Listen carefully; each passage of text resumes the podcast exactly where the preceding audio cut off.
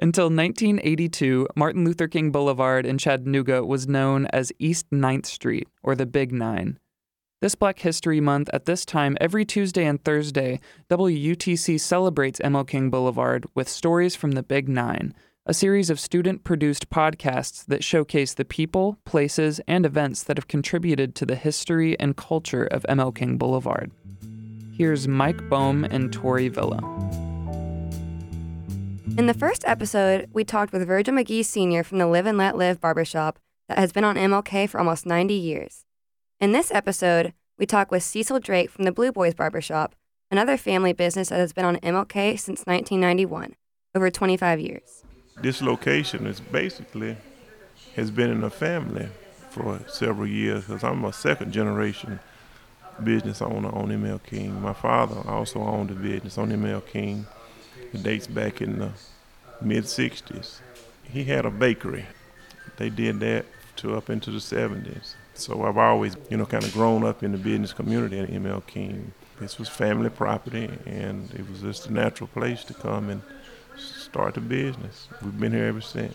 Where did the name um, Blue Boys come from? Uh, so I told you that my brothers and I were uh, real close, and when we went to college, we pledged a fraternity, which is Phi Beta Sigma, a social service fraternity. And uh, our colors were blue and white. And so that's kind of where it came from. So, what made you want to open a barbershop? I've noticed there's like several barbershops on MLK. Well, um, I guess I started cutting hair as a youngster. With uh, I had two brothers, and we just kind of started cutting each other's hair. And uh, different kids in the community would come and I would cut their hair, and uh, put a little change in my pocket through high school and through my college days. And after college, I decided that I wanted to go into a business, and so it was just kind of a natural transition to uh, go and get a professional license and open up a barbershop. Um, do you know the guys at the Live and Let Live barbershop? I do, yes. After my uncle and father went out of business, right here where we are, Mr. McGee came out of uh, the Navy, and he was looking to open a barbershop. So he rented from my dad for a while, and that's how I came to know he and his son. Real good people, real good family, long tradition of barbering, and uh, we've, we've been good neighbors. Uh, he stayed here for a while and rented and then bought the building he's in now. That's how I know him. Yeah, I've been knowing him since I was a child. Cecil grew up when the Boulevard was a thriving community he saw that community decline as people moved out.